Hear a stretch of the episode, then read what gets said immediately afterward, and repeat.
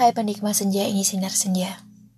Aku akan memberitahu kalian informasi yang mungkin kalian sudah muak dengan ini. Tapi aku tidak akan pernah bosan untuk mengingatkan kalian bahwa just stay at home.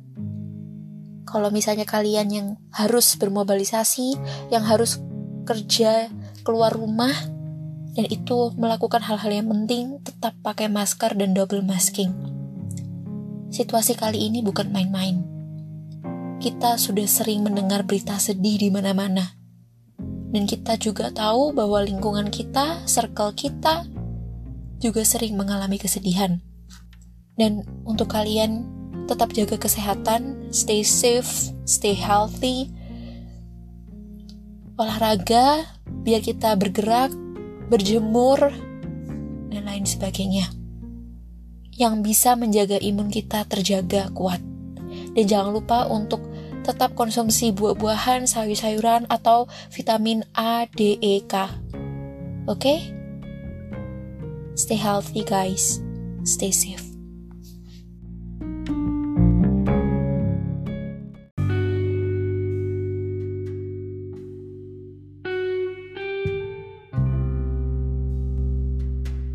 Kalau kita mendengar kata mengikhlaskan, susah banget dilakuinnya itu susah, ya gak sih? Gak semudah itu kita untuk melepaskan sesuatu atau seseorang. Aku punya pengalaman yang mungkin ini terdengar sepele tapi mungkin relate sama kalian ya. Waktu itu aku pergi ke Jogja dan aku punya topi bucket hat berwarna lilac. Dan topi itu adalah salah satu topi favoritku yang aku temukan di Bali dan aku jatuh cinta dengan topi itu saat pertama kali melihatnya. Waktu itu aku berada di dua pilihan untuk memilih antara topi yang berwarna lilac atau yang berwarna orange karena aku suka orange. Tapi karena dari awal aku jatuh cinta dengan yang berwarna lilac, akhirnya aku memilih itu dan oke, okay, I get it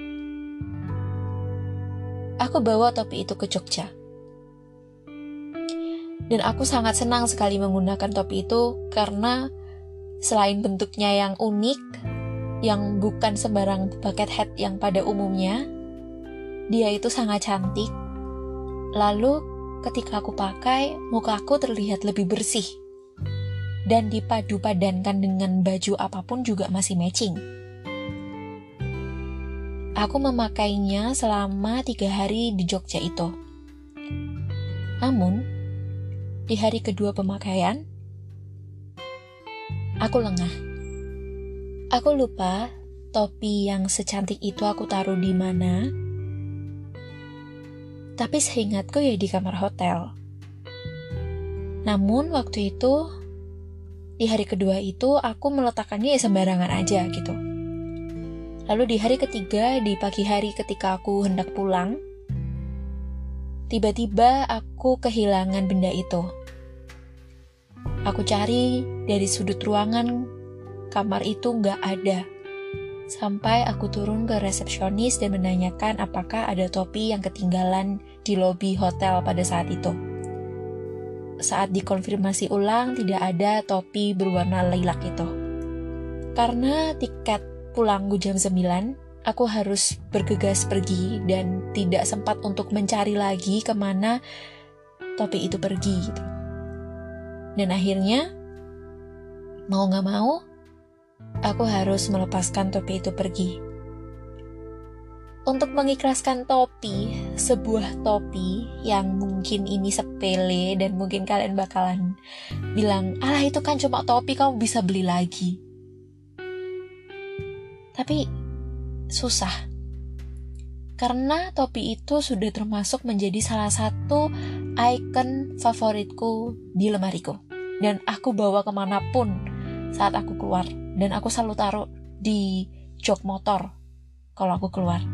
Selalu aku pakai karena melindungi kepalaku dari sinar matahari dan kalaupun aku malas untuk dilihat orang, aku selalu menggunakan itu namun tiba-tiba hilang begitu saja. Dan itu membuat hatiku sedih. Kenapa waktu itu aku lengah kenapa waktu itu aku sembarangan naruh, kenapa nggak langsung aku taruh di koper waktu itu.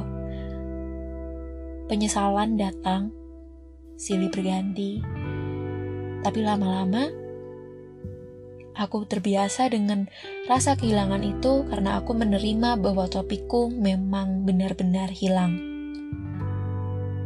Alhasil, aku berhasil melepaskannya dan mengikhlaskannya. Di sini aku belajar bahwa mengikhlaskan benda sekecil itu saja itu susah. Dan mengikhlaskan itu adalah pelajaran yang paling susah untuk hidup kita.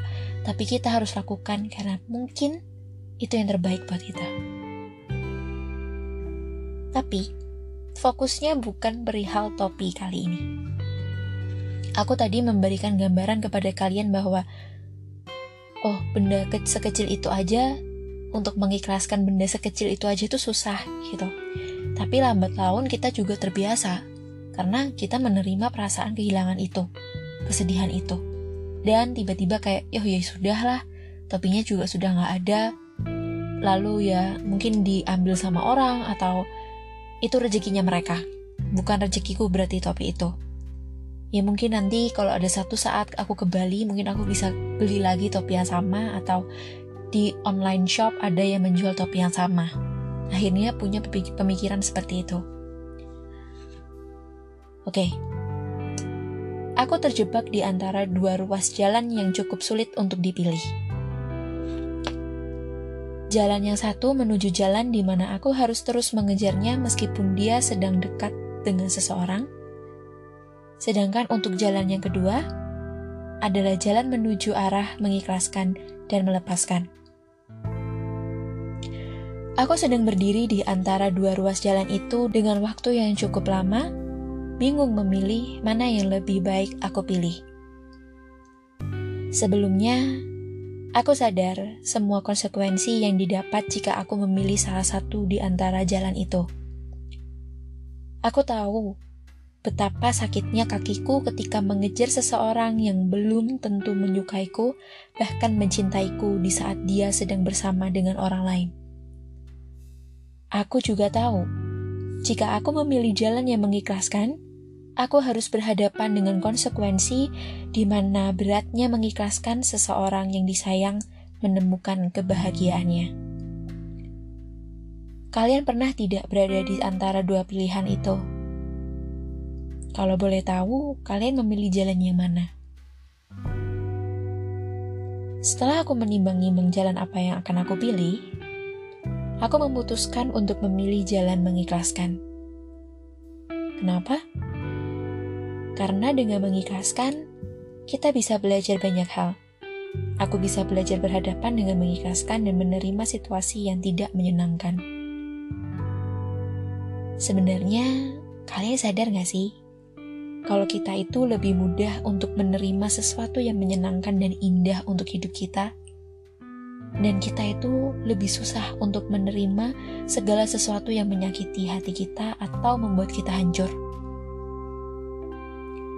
Sekarang aku jadi paham, ternyata kita sebagai manusia lebih susah menerima situasi yang di luar perencanaan atau hal-hal yang menyakiti hati. Hal ini dikarenakan aku kecewa Kecewa tidak sesuai dengan ekspektasi yang selama ini aku tanam sendiri dan aku kembangkan dengan liar. Harusnya aku bisa mengontrol hal tersebut. Kalau hal-hal yang aku rawat dengan baik aku ikhlaskan dan menerima segala bentuknya, maka saat hal itu pergi, aku tidak akan merasa kehilangan yang terlalu dalam karena sudah ikhlas dan menerima keadaan.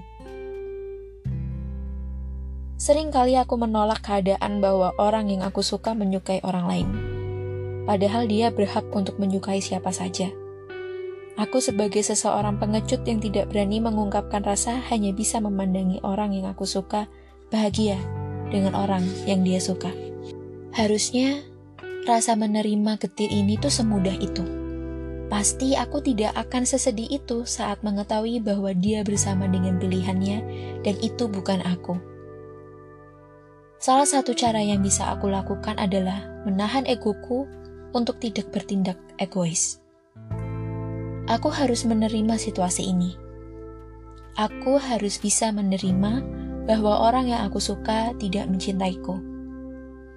Dia bahagia dengan pilihannya, dan itu semua yang harus aku terima. Aku membiarkan perasaan aneh yang bernama cemburu itu menghantuiku.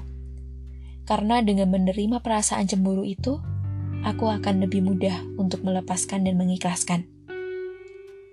Menerima perasaan entah itu sedih, sakit, cemburu, dan lain sebagainya harus dilakukan.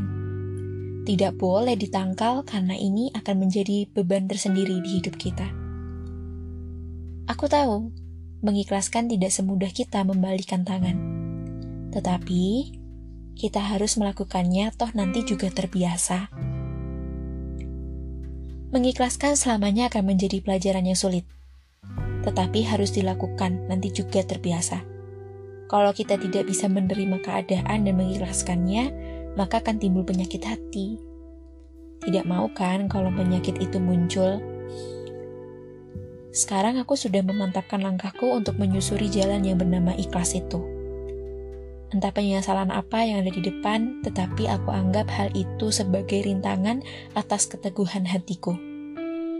Yang harus aku lakukan sekarang adalah Aku harus terlepas dari ekspektasi yang selama ini membuatku terjatuh dan sakit karena aku sudah menanamkan bahwa orang yang aku suka ternyata tidak menyukaiku. So, mengikhlaskan dalam bentuk apa pun itu harus dilakukan.